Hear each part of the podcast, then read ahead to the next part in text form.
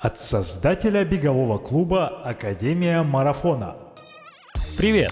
Это подкаст «Держи темп», и я его ведущий Сергей Черепанов. В каждом выпуске мы с кем-то из спортсменов клуба разговариваем о жизни вне бега. Истории людей, для которых бег – это уже не просто хобби. Истории людей, для которых беговой клуб – это уже семья. Приятного прослушивания!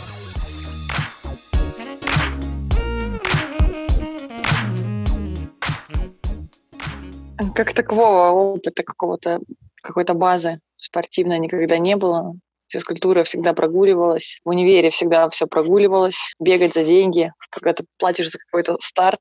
Этого даже в мыслях не было никогда. Спорт всегда нравился эмоциями, азартом. И началось все, наверное, с горнолыжного спорта, когда я пошла учиться на инструктора. Поняла, что спорт это может быть еще и работой. Потом подключились велосипедные путешествия, коммерческие велотуры, где я работаю сейчас тоже гидом. И когда уже стало интересно с кем-то попробовать посоревноваться, стало, в России стало вот это образовываться беговое движение интересное, с любительскими стартами, с подготовкой. Стала интересна эта тема. Смотри, ты все-таки по меньшей мере спортсмен-любитель, ты сейчас по большей мере уже менеджер каких-то спортивных проектов, в том числе у вас есть э, клуб путешествий «Русский Алтай», э, у вас есть э, беговая школа «Ран Алтай», и у вас есть... Там... Лыжная школа, лыжный штаб, штаб лыжней. Да, лыжная школа, и это все завязывается ну, вот, в единую эту концепцию «Русского Алтая». И, угу. да? ну, Верно, и под, под, да, разных, под разными брендами. Вот, расскажи по структуре, как начиналась, ну, ты начала, начала заниматься вот велотурами вместе с Ваней. Это какой год да. ты присоединилась? И как потом была вот именно такая методология по годам примерно? Это две тысячи десятый год был, это было десять лет назад. Тогда только набирала популярность активный отдых, куда-то в горы. И так как Иван, руководитель всего этого велодвижения, бегового движения в Барнауле. Тренировки всегда были на велосипеде. То есть Ваня, он бывший спортсмен, профессиональный, с разрядами, с званиями. Выступал профессионально в биатлоне, в лыжных гонках и в кросс-кантри. Это велосипед. Даже там выступал за какие-то... Когда это начиналось, типа Триал Спорт, магазин джи ти был спонсором. И так далее. Ну, как-то немножко, это был, наверное, две тысячи шестой год, а потом ушло немножко в туры, и именно любительский спорт тогда еще не было в России так это популярно. Хотя на Алтае он уже организовывал и любительский триатлон, когда о триатлоне вообще знать никто не знал, и на кросс-кантри, велосипедах. И потом это как-то немножко утихло, все ушло в, в отдых в активный, где не нужно ни с кем соревноваться, каждый по силам выбирает себе маршрут и... компанию единомышленников, едет его, катается, получает удовольствие, кайфует по разным ну, тропинкам. А потом тренировки эти всегда были, то есть не было четкой структуры, как это должно было быть, как, как это все оформить. Тренировки открытые, мастер-классы, то есть не было такого, что «Ой, давай откроем школу бега, давай, ребят, приходите». И все пришли. Такого не было. Изначально было очень много мастер-классов, бесплатных тренировок по лыжам зимой, так как у нас Барнаул вообще можно назвать столицей российского любительского лыжного спорта, потому что у нас очень много лыжников. Последний любительский лыжный марафон собрал полторы тысячи человек. У нас есть такая трасса здоровья в Барнауле, двадцать пять километров, которая всегда трачится. Зимой это лыжи, а летом это велосипед и бег. В Сосновом Бору. Ну, у нас очень город уникальный. У нас в центре города, если взять его географический центр, это располагается Сосновый Реликтовый Бор. И в нем вот есть такая трасса, она является таким местом притяжения любителей спорта. Всегда чистый воздух, трасса подготовленная, база есть небольшая, где можно переодеться. И постепенно ребята...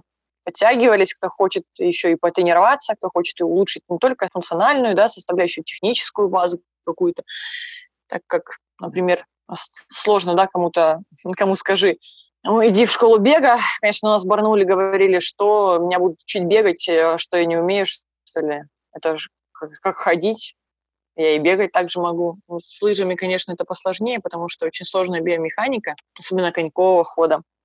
Тут, конечно, есть вопросы к тренеру всегда. А в беге всем казалось, что это ну, все легко и понятно. И вот Сергей Черепанов, ваш бессменный ведущий подкастов всемирно известных, он подал, так скажем, пример нам и сказал: ребята, или мы ему сказали, или он нам сказал, я уже не помню. Наверное, я его просила, сказала: Серега, Сергей Юрьевич, я так сказал, конечно. Я сказала: помоги нам, нам нужна структура, нам нужна метода, нам нужен тренер, нам нужны планы. У нас есть ребята, готовые бегать, участвовать в соревнованиях любительских, готовиться. Так, подожди, а, давай, давай, этой... под, под, подожди, не разгоняйся.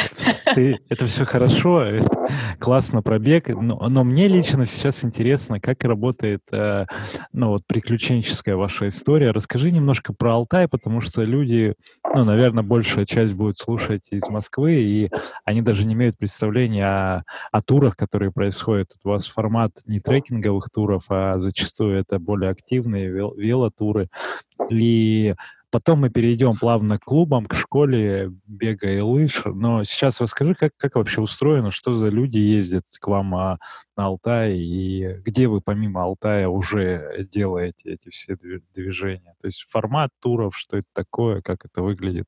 Вот немножко подробнее, пожалуйста. Наши велотуры, как это говорят, уникальные маршруты, но действительно это было так. То есть как они появились? Изначально все знают, что такое есть велотуризм, да, когда люди берут велосипед, вешают на него сзади багажник, рюкзак такой специальный, который легко перевозить не на спине, не на, как рюкзак заплечный, а для велосипеда багаж, и едут куда-то по маршруту. Но тогда велосипед становится груженный, да, и он, ну, от него нет такого больше удовольствия, прохождения именно каких-то техничных таких тропинок.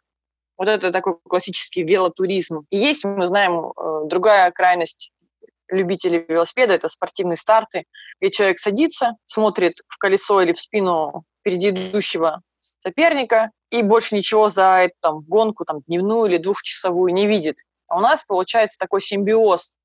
Мы отказываемся от этих рюкзаков в пользу машины сопровождения, которая везет все снаряжение, все продукты, всю всю кухню там походную, баню походную, ремкомплект, аптечку и так далее. И люди на легких велосипедах проезжают какой-то определенный маршрут. То есть это легкий велосипед, мобильность. Мы, если какой-то неинтересный или опасный для велосипеда участок, мы можем легко проброситься, сидя в автобусе там пару часов, и уже выехать на именно интересный веломаршрут. А, свет, свет, свет, подожди. А легкий велосипед — это же не шоссейный велосипед, такие, как это, бывает, это горный, правильно? Часто, да, да, горный велосипед, кросс-кантри он называется.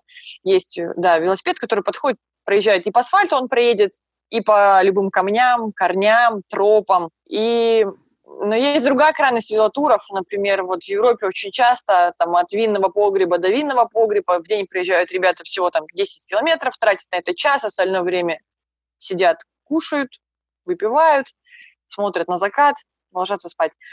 У нас не так. У нас э, ребята чаще всего подбираются уровнем повыше. Те, кто х- хочет не только путешествовать, но и тренироваться, ставить, э, забирать короны в Страве, выкладывать участки, немножко с собой, э, с друг другом соревноваться, вставать в пелотон.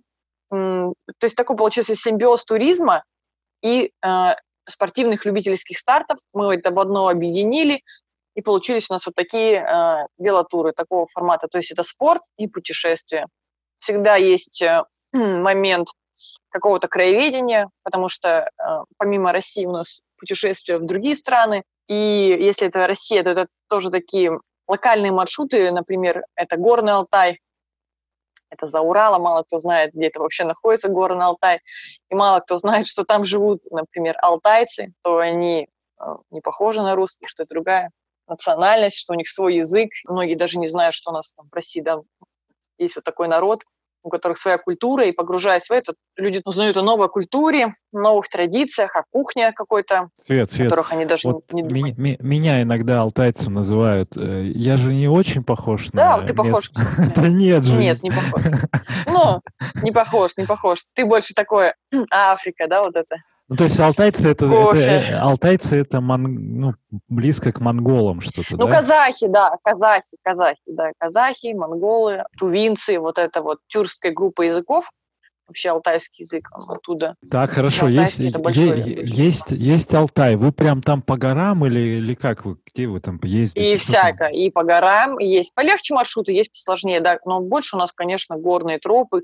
И набор бывает тысяча метров на тридцать километров. Это очень высоко. То есть ребята у нас крутят вверх и вниз. Есть маршруты попроще, есть полегче. Но помимо Алтая у нас есть, конечно, другие, ездим в другие горы. То есть, например, Тянь-Шань, это в Киргизии, да, например, Восточный Казахстан, там тоже есть Алтай, любимый маршрут Монголия. Не все знают, что есть такая страна Монголия вообще, где она находится, и что в Монголии не только степи, пустыни, и Чингисхан когда-то на лошади скакал, но еще есть там небольшой участок с горами, с высокими, со снежными пиками, с бурными реками, очень красивой, нетронутой природой, где очень мало туристов.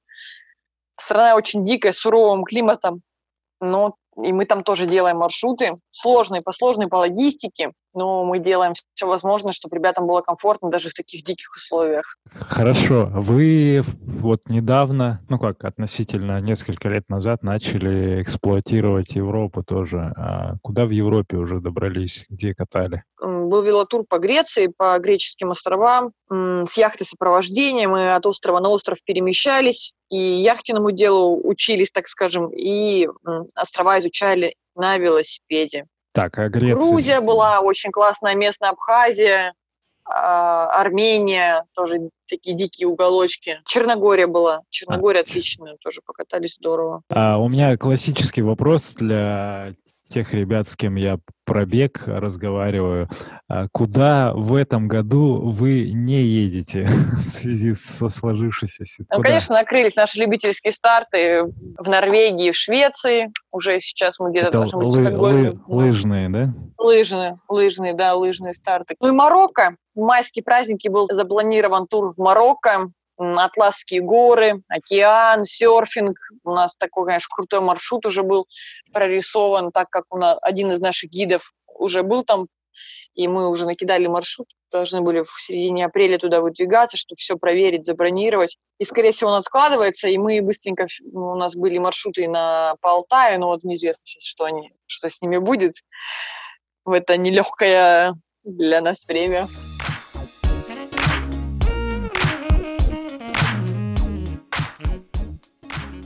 Так, хорошо. Про маршруты понятно. Это крутая история. Свет, вам большой респект сейчас от меня. И каждый раз, когда вот это вы делаете, я всегда вас поддерживаю, именно вашу вот эту туристическую тему, потому что вы совершенно по-другому открываете глаза на мир людям, которые думают, что туризм — это сложно, неинтересно, это старые деды в, в, в прошорканных трикошках лазят где-то там в горах. Все можно делать стильно и даже варить кофе на берегу там Телецкого озера, кофе свежеобжаренный, свежемолотый и в какой-нибудь гейзерной кофеварочке. Это тоже показатель стиля. Мне нравится такое. Вопрос. Спасибо. Вопрос. А когда вы начали, ну, уже делать, скажем, ну, назовем это школы, наверное. Сначала школа бега была, это какой, семнадцатый год, когда я приезжал? Или, ну да, наверное, в семнадцатом году вы начали. Да, это было ровно, ровно три года назад. В марте семнадцатого года. В школе бега сейчас три года мы начали как раз. Так, а, насколько я помню, там наш общий друг, ну, тогда знакомый, мало знакомый э, нам, Костя Свечкарь, это э, один из э, топовых спортсменов, засл- он заслуженный мастер спорта, да? Он призер Европы, да. четыреста метров бегал, и вот мы с Костей вели работу, ну, именно, как мы его обучали э, тренерскому делу, скажем так. Ну и что, что было в начале, какие были мысли касательно вот, беговой школы и что, что ей сейчас, расскажи вообще. Вы ничего не знали, вы такие, о, давай делать. И народ не совсем верил в то, что там может что-то быть в Барнауле. Конечно, конечно. Кто-то когда-то не верил, что можно на велосипедах ездить куда-либо. И что? То есть вообще как с велосипедом? И также и с бегом, когда мы ходили... То есть Барнаул, знаете, у нас город очень маленький, кто не знает, это шестьсот тысяч населения примерно, ну, что это, по-моему, по меркам там столицы, вообще смешно. когда соседний город у нас Новосибирск, это миллионник город, там тоже что-то начиналось, какие-то клубы у нас с этим ну, рядом вообще не стояло, с таким, с таким количеством бегунов, как было в столице. Когда мы ходили там, в спортивный магазин в какой-нибудь, заходим, везде есть знакомые, продавцы, то есть все всех знают в этой сфере, в спортивной, и говорили, а мы вот школу бега хотим открыть, вот сейчас тренировки начнутся, на нас смотрели, она так немного непонимающе и удивленно говорит, бега? Это как это? Что вы там бегать будете учиться? Это вот вы пришли, час побегали и ушли? И, или как? И, и к чему вы будете готовиться? О, у нас на этот момент, на это время уже существовал такой э, клуб любителей бега «Восток», знаменитые бегуны, там, трейл-раннеры, победители знаменитых, знаете, такие забеги через пустыню. Э, но он как больше как клуб, там очень такие возрастные участники, и они не учили новичков, они приглашали вступить в свой клуб, бегать вместе, какие-то советы дают. Сейчас он работает. Но они не обучали новичков, которые приходят и говорят, а в каких кроссовках вот мне бежать? И вообще есть разница, какие купить кроссовки? А вот э, про пульсомер, то есть вообще никакие, никакой речи не шла. И мы понимали, что такая новая волна вообще бегунов, осознанного, осознанного бега, когда люди хотят сохранить свое здоровье, улучшить свое здоровье и с улыбкой на лице финишировать сначала пять километров, потом десять, дальше двадцать один, сорок и ультратрейлы и так далее. Мы понимали, что такие люди есть, и даже если их нет, нужно рассказать, и такие найдутся, кто бы захотел этим заниматься. И да, у нас, конечно же, Константин Свечкарь, мы все учились в одной школе, с Сергеем тоже так получилось.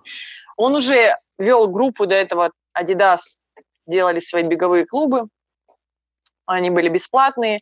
И когда нам говорили, ребята, вы хотите делать беговую школу заплатно и не задешево, когда есть альтернатива «Адидас» бесплатно, ну вы что-то странные какие-то, вы вообще, вы вообще что хотите делать-то? Ну, мы верили в свое дело, потому что мы знаем, что есть в этом ценность, есть в этом труд, есть в этом внимание каждому участнику. И мы знаем, что ту информацию, которую мы даем, она ценная, и она выводит человека на новый уровень его жизни. Мы видим, как люди меняются. Это сейчас я опять да, уже далеко куда-то пошла. Это мотивация уже. Не, пусть, пусть она будет. Я тут нашел заметку о клубе любителей бега «Восток», и сейчас назову фамилию, да. Это великий человек. Я о нем узнал, к своему сожалению, только тогда, когда уже был в Москве и занимался любительским бегом. Андрей Дерксен. Это трехкратный да. победитель самого жесткого марафона в мире, марафон де Саблес. Это в пустыне, многодневка, девяносто четвёртый, девяносто пятый, девяносто шестой год. Он три года подряд выигрывал это. Ну, я такой, когда приезжал в Барнаул, я прям узнал об этом. Мне говорят, да, есть, конечно, такой чувак. А этот чувак, ну, мировая известность по меркам вообще любого бега. В девяностых, видишь, соцсетей не было, и никто не распространял вот эту вот всю историю. Между тем, а вот, кстати, Артём Оплачкин, это чемпион России в полумарафоне, двукратный атлет New Balance, и он чемпион там, московского марафона и чемпионата России по марафону в каком-то двенадцатом году. Он тоже из Барнаула, кстати. И вот он сейчас а, классно тоже бежит, и у него два... два четырнадцать, по-моему, на марафоне, что-то такое. Вот. А, это касательно известных людей из Барнаула. Не только Костя Свечкарь. Uh-huh. Костя Свечкарь тоже классный. А вот еще такие есть в длинном беге. Как вы устроили, ну, вообще, какой формат у вас сейчас тренировок? А, ну, понятно, что сейчас зимой это лыжи, про них отдельно. А вот с бегом, как да. вы устроили, что там техническое оснащение, вот, вот эти вещи какие-то? Этой зимой, конечно, нас всех тут настигла печаль, беда, если вы знаете, есть в Барнауле такой, есть такой атлет, легкоатлет Сергей Шубенков, он барьерист, и он в своем инстаграме писал, что единственный манеж в крае закрывается, и не быть легкой атлетики нам не для любителей, не для, не для профессионалов. И так и произошло. Этот год у нас был без манежа, и в основном все те, кто бегали летом, ушли на лыжи, говорят, а мы попробуем.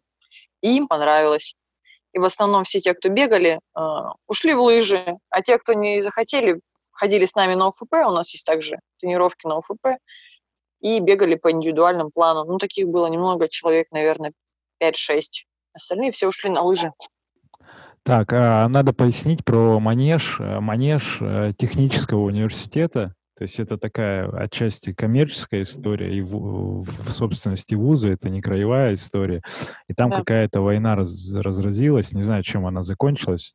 Может быть, они его отбили, и там будет делаться ремонт. И просто хотели э, вместо манежа, ну, то есть вместо вот трека самого круга двухсотметрового положить полотно для футбола и, и ну, просто сдавать в аренду под футбол и там проводить какие-то мероприятия.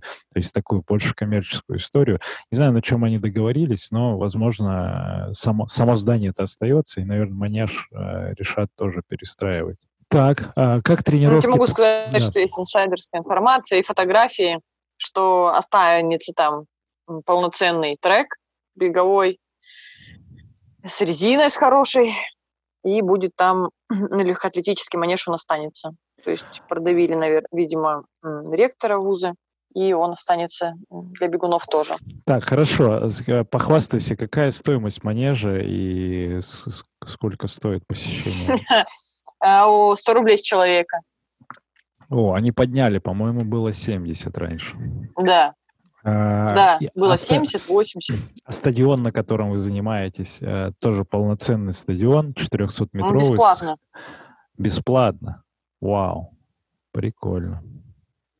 Ну, а, я могу раз... сказать, да, для посещения, для любого человека там бесплатно, то есть они отбивают его за счет э, аренды, там искусственное поле отличное для футбола, и там снимают э, любительские команды, тренируются, и можно побегать. Там и даже освещение прекрасное есть. И фон, фон, и фон. Для организованных, чудесный. Да, там есть даже туалет, можно переодеться бесплатно. Но опять же, для организованной какой-то группы и попросят, попросят ее... скорее всего, или заплатить, или удалить.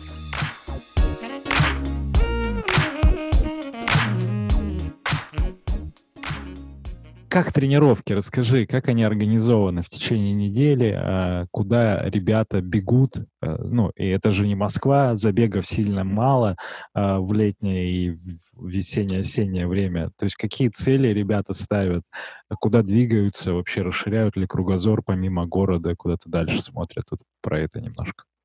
Про тренировки. Основная наша база, конечно, это вот стадион открытый, там больш, большая часть тренировок у нас проходит. Также у нас есть личная своя небольшая база, небольшой штаб в лесу, а лес у нас это, в городе, можно за пятнадцать минут доехать до леса. Он имеет хороший рельеф, такой горочки, тут проходит лыжебиатлонная трасса, асфальтированная, и грунтовый тоже круг есть такой, по нему бегают имитацию лыжники летом, и вот мы, бегуны, тоже по нему занимаемся. У нас тренировки на стадионе, и у нас есть очень красивая набережная реки Обь, и есть красивые там ступеньки, сделанные высоко-высоко. Они прорезиненные, по ним комфортно бегать осенью, летом и весной, и в дождь, и в солнышко. И мы там тоже часто занимаемся, делаем там забегания различные, ОХП. Там есть скамейки классные, такие деревянные. Мы еще и скамеечки в дело пускаем. Все идет в ход. Вот так проходят наши тренировки. А если что касается забегов, когда мы начинали, я могу сказать, что их вообще и не было. Никаких забегов. И мы что делаем? Мы делаем их сами. Мы начали организовывать забег. Даже не забег, а был кросс пять или двадцать, десять, там двадцать... двадцать километров по лесу, мы сами размечали круг, сами эту тему во все СМИ проталкивали. В первый год у нас было осенью, весной и осенью. Ребята участвовали, смотрели свой прогресс. Ребята некоторые с весны до осени по тридцать минут скидывали со своего результата. Мы смотрели, как ребята прогрессируют. Им самим это очень нравилось. Смотреть, как они прогрессируют, видят свой результат. И в последний раз, это был осенний у нас забег, у нас заканчивался велосезон, мы были постоянно, в, работали в полях, в разъездах, сложно было очень э, организовать все, и мы приезжали, и через неделю у нас был этот старт. Было очень много людей, мы делали детский забег, все знают, что детский забег организовывать это очень сложно, потому что это дети, вдруг кому-то не достанете медалей. То есть мы слышали такие звонки, когда у нас уже закончена регистрация, звонят утром родители, говорят, мой ребенок хочет поучаствовать, мы говорим, у нас уже нет медалей, на нас обрушивается просто шквал там, негодования, какие мы плохие организаторы. Хотя было прописано, что регистрация заканчивается за несколько дней до самого старта. Кто-то говорил, что мы купим свои медали, мы принесем. Организаторы, если кто слушает, будут сейчас поймут, как это, ну, что так не делается, конечно. И было очень много желающих, даже больше, чем мы могли переварить, так скажем. И мы такие, блин, все, никогда больше не будем делать старты. Ну вот, походу, в этом году придется делать снова, когда все крупные старты закрываются. Может быть, пришло время таких открытых тренировок, где могут ребята сами собой позарубаться. Местечковые такие.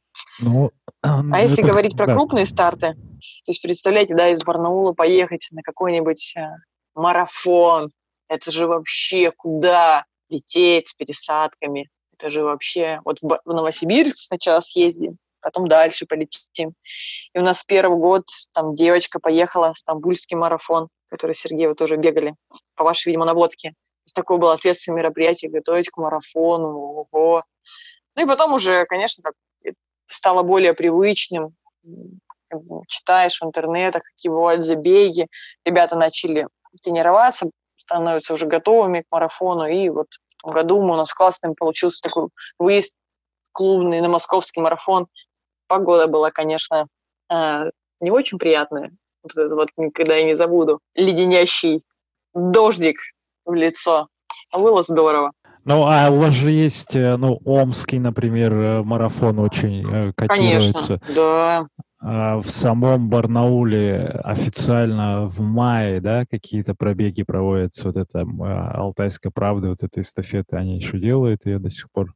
Делают, да, но я думаю, что любители не очень хотят выступать на таких стартах, потому что, когда ты побывал на таком старте как бы Томский, какой-нибудь Томский, у нас сейчас очень знаменитый Томский марафон становится, тоже ребята приезжают, его бегают. Томск очень красивый город, там сложный, достаточно рельефный маршрут идет, по старому городу очень красиво набирать популярность. Когда на таком классном, веселом, атмосферном старте забег, вот всем известный забег РФ, в Новосибирск мы ездили, когда у тебя музыка, когда сотни улыбок, когда медаль на финише с размером со сковородку тебе дают. Это, и когда ты приезжаешь на старт, который организовывают люди, так скажем, для галочки, и когда не дожидаются последнего участника. У меня был такой случай, что сдували ворота. То есть я забегаю, а ворота уже сдувают, не дожидаясь последних участников. Это обидно, и уже не хочется даже принимать в них участие. Так, вопрос меркантильный. Вот вы делаете свои кроссы, елочка, да, по ну, десять-двадцать, ты говоришь, километров. Есть... Сколько вы зарабатываете? Есть деньги там вообще? В Барнауле особенно. Мои кореша. Мои кореша. И не только кореша. Знаю, что невозможно так с этого заработать. Нет, мы, конечно, вкладываем свои деньги еще. Это не считая своих сил. Конечно, там около десяти тысяч примерно еще тратится сверху стартовых. Ну, стартовые идут чисто, наверное, на медаль и на номер. Медаль и номер, вот так вот скажем. А у нас какая-нибудь паста-пати, розыгрыш. И у нас нет спонсоров никаких особых. Бывают, конечно, спонсоры. То есть, там, все быстрое питание, какая-нибудь грильница у нас знаменитая. Приезжают ребята, угощают. Кто-то еще может подарки подарить, спортивные магазины. Но в основном, конечно, нет. То есть мы не позиционируем эти забеги как то, что вы можете выиграть автомобиль в конце или что-то еще. Ну, какие-то приятные подарочки мы всегда стараемся ребятам подарить. По сути, по сути, это просто контрольный забег и такой разогрев тусовки, да? Немножко сплочение коллектива. И вы это рассматриваете как инвестицию в продвижение... Ну, елочки, в том числе вот штаба вашего, где все эти спортивные активности. Да, да, да, да. Про- продвижение, продвижение, ну и э, просто понимаю, что если нет стартов, человек пока не решается выехать куда-то, даже в другой город поучаствовать, а в городе не проводится каких-то классных спортивных э, мероприятий такого уровня, чтобы это с пунктом питания... И был изотоник. Это что-то вообще такое изотоник. Это как его пить? Или что с ним делать? А мы вот чем, его, чем его закусывать? Вопрос в Барнауле. Да, где закуска, спрашивают многие. Так, расскажи про... Ну и медалька на память потом всегда остается у человека, у каждого финишера. Душу греет медалька. Уже пора э, выпускать, как, как мы начали делать, медальницы собственные, вот, например. Да.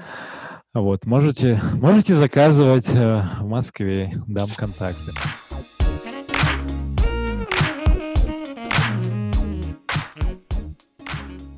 Про школу бега, ну и вообще э, у вас... Э, выросло количество людей, ну и как вообще активнее люди, может быть, стали? Развиваете ли вы специально эту историю, или у вас есть понимание того, что там ограничились каким-то количеством людей, и вот у вас есть эта тусовочка, которая вам, ну просто она есть, и вы там вместе уже дружите, общаетесь, и больше не хотите никого звать?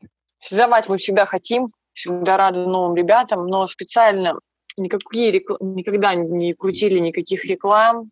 Может, в начале только, чтобы просто ребята знакомые узнали, что у нас есть такое. Дополнительно не делаем никаких маркетинговых штук, чтобы новые сильно приходили. Есть и есть. То есть это мы понимаем, что это, с этого мы не зарабатываем. То есть это изначально было не способ заработать денег, а вот классную движуху, ну, какую-то копеечку приносит, и хорошо. То есть это не основной вид заработка, конечно. Так, а ну с лыжами все получилось чуть-чуть иначе. То есть э, вы все-таки техническое обеспечение взяли э, бегового клуба, ну вот у вас там бот в Телеграме, Страву вы интегрировали. И с лыжами, расскажи про лыжи. То есть насколько стало популярно заниматься лыжами в Барнауле с две тысячи семнадцатого по две тысячи двадцатый год? То есть у вас же увеличилось число? Конечно, конечно. Ну, э, лыжи, да, это как, как, может быть, как даже плавание, да, то есть ты понимаешь, что с тренером техника будет гораздо лучше, то есть посложнее, чем бег. И у нас очень лыжный город, у нас есть такая трасса здоровья, где очень много людей всегда собирается, и очень много желающих, кто хочет научиться кататься. Расскажи, чем обусловлена вот эта популярность города, именно ну, лыжная популярность? Да, у нас есть такая трасса, трасса здоровья, ее делает, придумал и спроектировал, организовал владелец сети магазинов Мария Ра. Это уже сеть стала, сначала была краевая, потом уже разрослась в другие регионы, зашла. Он сам бывший учитель физкультуры, и он решил, чтобы люди не сидели дома, надо всех гнать в лес, пускай на лыжах катаются. Это всегда праздники, то есть вы что понимали, пятнадцатого марта был у нас марафон, в этом году участвовало полторы тысячи человек, стартовый взнос был пятьдесят рублей. А чтобы, а он был линейный, понимаете, да, чтобы линейный сделать маршрут в пятьдесят километров, подготовить трассу. Призы были примерно, у каждого подарок был на две тысячи рублей примерно, плюс давали карточку каждому участнику. Это э, скидка в размере там, пять тысяч ну, там, э, на все категории товаров в этом магазине, плюс э, обалденные пункты питания, где у тебя отварное мясо, соленые огурчики, изотоник, э, Red Bull, блинчики, что там было еще, фрукты, шоколад, все-все-все. Их несколько штук, пять, наверное, было на всей трассе. Ну и чтобы еще до, до, заброска была, двадцать пять рублей стоила заброска тебя на старт маршрута из города. То есть человек делает вот это все для людей. Для людей. Ну, надо понимать, что человек это не простой, это Александр Федорович Ракшин, это, ну, он входит, входит в число Forbes, это, наверное, да. Магазины Мария Ра, это альтернатива известной в России сети Пятерочка, нет? Ну, Пятерочка, да. Ну, вот это таки, такие да, прост, да. простые дисконтные магазины, но их очень много, они везде, и да. бар, барнаульцы... Магазин у дома формат такой, да. Да, барнаульцы узнали сначала Марию Ра, а потом все остальное. Вот, и, соответственно, да. он э, много денег в спорт вкладывает, и за это ему большой респект э, в целом. Да. Так, да, и поэтому, а, поэтому да. это стало очень доступно, и лыжников было очень много. И у нас еще до этого, до школы бега были мастер-классы, тренировки, но не было системы вот этой, то есть, ну, такой инструкции, как вот, например, человеку выдавать эту этот план, к чему вообще готовиться, вообще это надо к чему-то что ли готовиться, а что это, где это? То есть марафоны какие-то есть, ага, вот они, конечно, есть. То есть оказалось, это все очень далеко, не про нас вообще, не про наш регион. А нет, оказалось, все очень близко, доступно, люди хотят учиться, хотят участвовать. У нас э, э, зимние, э, есть тренировки для начинающих, есть тренировки регулярные, то есть э, там, три раза в неделю, три тренировки групповых в неделю плюс индивидуальный план. И у нас есть такое... Э, такой вид тренировок, называется ски-ап, ски-ап и ски-старт. Это четыре тренировки в месяц по выходным. Каждая тренировка выдается новый материал, и в конце человек едет, собирает коньковый стиль, коньковый шаг воедино из разных элементов. То есть мы так... Не все люди готовы ходить три раза в неделю на групповые тренировки, то что, как вечером, после работы, то что, в темноте, что ли, по лесу? Ой, нет-нет-нет, я, я не готов. А вот раз в недельку на выходной, полтора часика, два часика в лесу, в интересной компании, а потом еще в лесу и чай посидеть, в избушке с камином, м-м, травяной чаек с печенькой, э, еще и домашние задания получится, которые нужно выполнять, кстати. Красота. А, с, а, количество народу, сколько через вас людей прошло за, за это время именно в лыжной подготовке? Я, кстати, не посчитала, надо, да, надо посчитать. В школе у нас, наверное, около шестьдесят человек в регулярных тренировках. У нас есть эта группа новичков.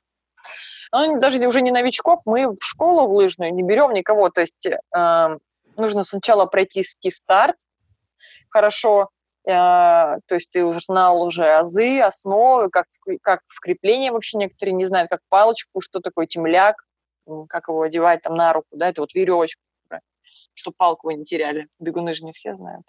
Темляк, вот. Я теперь знаю, вот я тоже не знал. Темляк. Так, и да. шестьдесят человек. Да, и когда ребята уже узнают, что такое, да, и вот, да, приходят, и там есть базовая группа такая, которая... И есть про-группа. Ребята, которые уже хорошо техникой владеют, и уже там скоростная работа, силовая работа в горы, ну, работа на скоростной, силовой выносливостью такие. И плюс, конечно, ОФП у нас. Без ОФП, ну, как известно, никуда. То есть толкнуться надо мочь в горочку и руками, и ногами. Угу. А есть какой-то соревновательный эффект в лыжах именно внутри тренировок? То есть, например, если бег, можно сделать контрольный забег, там удобно по стадиону. Как вы решаете вопрос без марафонов, если глобальных нет? Контрольные обязательно. Контрольные обязательно. Как люди, есть, бе- как люди есть бегают? Есть разные участки в Страве. Да. В Страве есть участки, короны, да, и мы там делаем контрольные тренировки. Есть у нас эстафетки, есть прям вот в программе стоит все сегодня. Вот у нас, например, завтра контрольная тренировка, двадцать пять километров, ребята едут на время. Лучшее время сезона должны показать. Должно быть завтра с утра хорошее скольжение. У нас снег еще лежит. Это еще ты фактически прям говоришь завтра бежать. Точно. Прям бегут двадцать восьмого да. марта. Да, двадцать пять километров завтра. Вот трассу здоровья всю бегут, весь кружок. Один круг, двадцать пять километров. К- каждый, кто когда захочет. Нет, все в определенное время приходят. Но вы за безопасность, правильно? Дистанцию соблюдают. Обязательно будет раздельный старт, все безопасно. Все, понял. Никто так. ни с кем не встречается. Хорошо. И бегут, отмечаются, у вас там в Страве, и вы потом как-то это все награ- награждаете, ребят. А в этом году у нас был кубок. Мы сделали серию стартов, который включал в себя в кубок. То есть был старт пятнашка рельефная, пятнадцать километров на хорошем рельефе. Была у нас эм, спринт был один и три километра с пассиу, там со всеми делами, там было очень интересно, все по-взрослому. Был суперспринт, стометровку мы делали, тоже классная, азартная. Был у нас Черемновский марафон, ой, Черемновский, все, Белокуриха в горах, мы сами его организовывали, тоже, конечно, опыт э, невероятный, интересный, круг сложнейший, шестьдесят километров, это был ультрагорный марафон. Классно. И все, все, все, все, все собралось в очки и кубок. А, ночная гонка еще была. В Барнауле сделали ночную гонку лыжную с фонарями, с барбекю, с музыкой. Э, классно. Я, кажется, все, все пропустил. Я первый раз об этом, обо всем слышу, кроме Белокурихи, потому что там были эмоциональные рассказы про нее. А про кубок первый раз слышу. Но это интересно, мне нравится такой формат. А в лыжах В лыжах получается немножко заработать. Здесь это немножко другая история. Есть понимание того, что из этого да, бизнес делает. Да, да, да. Тут у нас, наверное... Ну, в беге тоже получается, но это не основной доход, и ты как-то не... Как сказать? Не... не рассчитываешь, не рассчитываешь на сильный какой-то заработок. Конечно, в лыжах индивидуальных очень много тренировок, ага. какой-то тренеров. А какие планы на следующий год? Будете расширять эту историю, дальше что-то делать? Может быть, по забегам делать новые кроссы? Именно, знаешь, с бегом что связано? Ну, бег сейчас только будет начинаться, наверное, а с лыжами. Ну, вообще думали об этом, что дальше делать?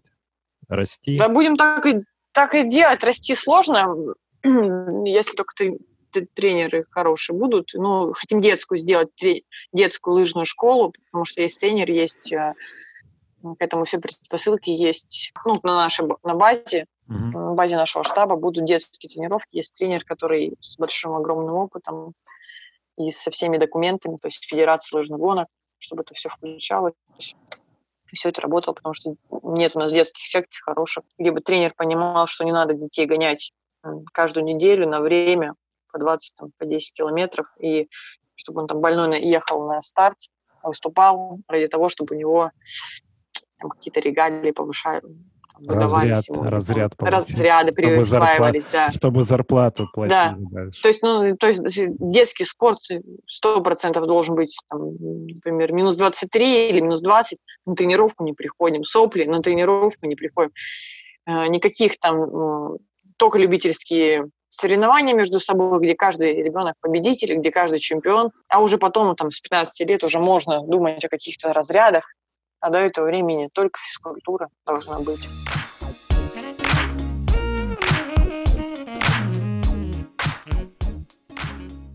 Есть планы какой-то... Ну, вы уже мерч тоже свой выпускаете? Да, да, мы сделали логотип, футболочки. А футболки, лыжную какую-то, эти сьюты делаете тоже? Пока, пока лыжные нет. Может быть, на следующий год сделаем. Ага, ну у вас велосипедные джерси, футболки есть, да? Да, велосипедные, да, да, для, для туров, для поездок есть. Прикольно, мне, мне нравится, что в регионах можно развиваться, подглядывая за Москвой, и в, в целом ты будешь всегда в тренде, если ты вовремя начнешь смотреть, потому что, а, ну вот вы начали, практически у нас там тоже начиналось это все в, в то время, сейчас это, конечно, популярная история везде. И стартов много, и, трени- и клубов много. А вы как делаете, так и делаете. Вам, ну, в Барнауле больше никто, по-моему, не делает такое, да? Ну да, появляются, появляются, конечно, тренировки. И э, все равно есть легкоатлеты, которые собирают свои компании. Появляются там фитнес-тренеры, которые в клубах работают, у которых есть беговое прошлое, которые тоже там подтягивают своих подопечных на какие-то тренировки, тоже на открытом воздухе. Потому что все понимают, что это здорово, что это людям нравится такой формат тренировок. Но это здорово, это прекрасно. Все на улице, все бегать, на лыжах кататься. Свет, ну и еще пару слов про мотивацию. Что, что сейчас для тебя спорт? Как ты это смотришь? Видишь ли ты в нем работу или все-таки это уже образ жизни? И что, может быть, пожелаешь тем, кто еще не, не активно погружен в спорт? И работа, и образ жизни э, – это сто процентов, потому что когда говорят, вот я тут, это хобби мое, то есть для меня это точно не хобби, то есть я хочу заниматься, хочу не заниматься, конечно, такого нет. То есть мне, если человек написал, хочешь, не хочешь, садись там, открывая что-то, смотри, переправляй тренеру, спрашивай, как ему там поменять тренировку, если он уехал куда-то, что ему сделать, если у него планы поменялись. Нельзя это так сказать, ну, сегодня хочу, завтра не хочу. То есть все равно, конечно, эта работа, она должна, конечно, оплачиваться как-то. То есть собрать людей, все равно ты тратишь свою энергию, свое время, оно, как известно, у нас самое драгоценное. Нельзя сказать, что это какое-то хобби. Но это приносит удовольствие не только в денежном плане, в смысле, в плане денежном это не приносит удовольствия, вот так скажем, а в плане самореализации, в виде, как люди меняются, как они меняют образ жизни, как они общаются внутри, на тренировках, как это общение выходит за тренировки, как ребята собираются в какие-то поездки, как мы вместе собираемся куда-то ехать, на какие-то забеги, организовываем свой отдых, досуг, уже встраивая в это частичку спорта. Можно не просто на шашлыки поехать, а ребята уже договариваются, давайте вместе побегаем сегодня. На забегах, когда вот кто бегает, знает, как приятно встретить лицо вот одноклубника. Это же прям вот классно. Ты, ты не один, с тобой твой беговой товарищ. Это очень ценно. А когда еще тренер, если с тобой рядом, ну это, блин, лучше вообще ничего нет. Он еще тебя по плечу похлопает перед самым стартом и скажет, все получится. И когда ты когда-нибудь приезжаешь на, на старт, еще флаг свой поставишь, ну все вообще, вы самые красавчики. Ваш клуб самый лучший. Так, и тем, кто еще не в вашем клубе, а хочет начать или начинает, что? Давай пару мотивационных словечек. Почему нужно? Ну, уже надо, надо выходить. Самое сложное – начать. Нужно пробовать. Не бывает, говорят, я не люблю спорт. Просто найдите своего тренера, найдите тот вид спорта, который вам нравится. Йога, пилатес, что это там, вот этот фитнес в клубах или качалка, или плавание, байдарка, неважно вообще. Вы, главное, для себя найдите тренера, компанию интересную, в которой вам будет прям вот хотеться идти на тренировку. И красивое обязательно должно быть снаряжение, экипировка. Кроссовки должны подходить к перчаткам, бафам. Пускай у вас будет пять пар кроссовок классных. Мотивацию вот эту вот экипировочную никто вообще не отменял. Она всегда есть.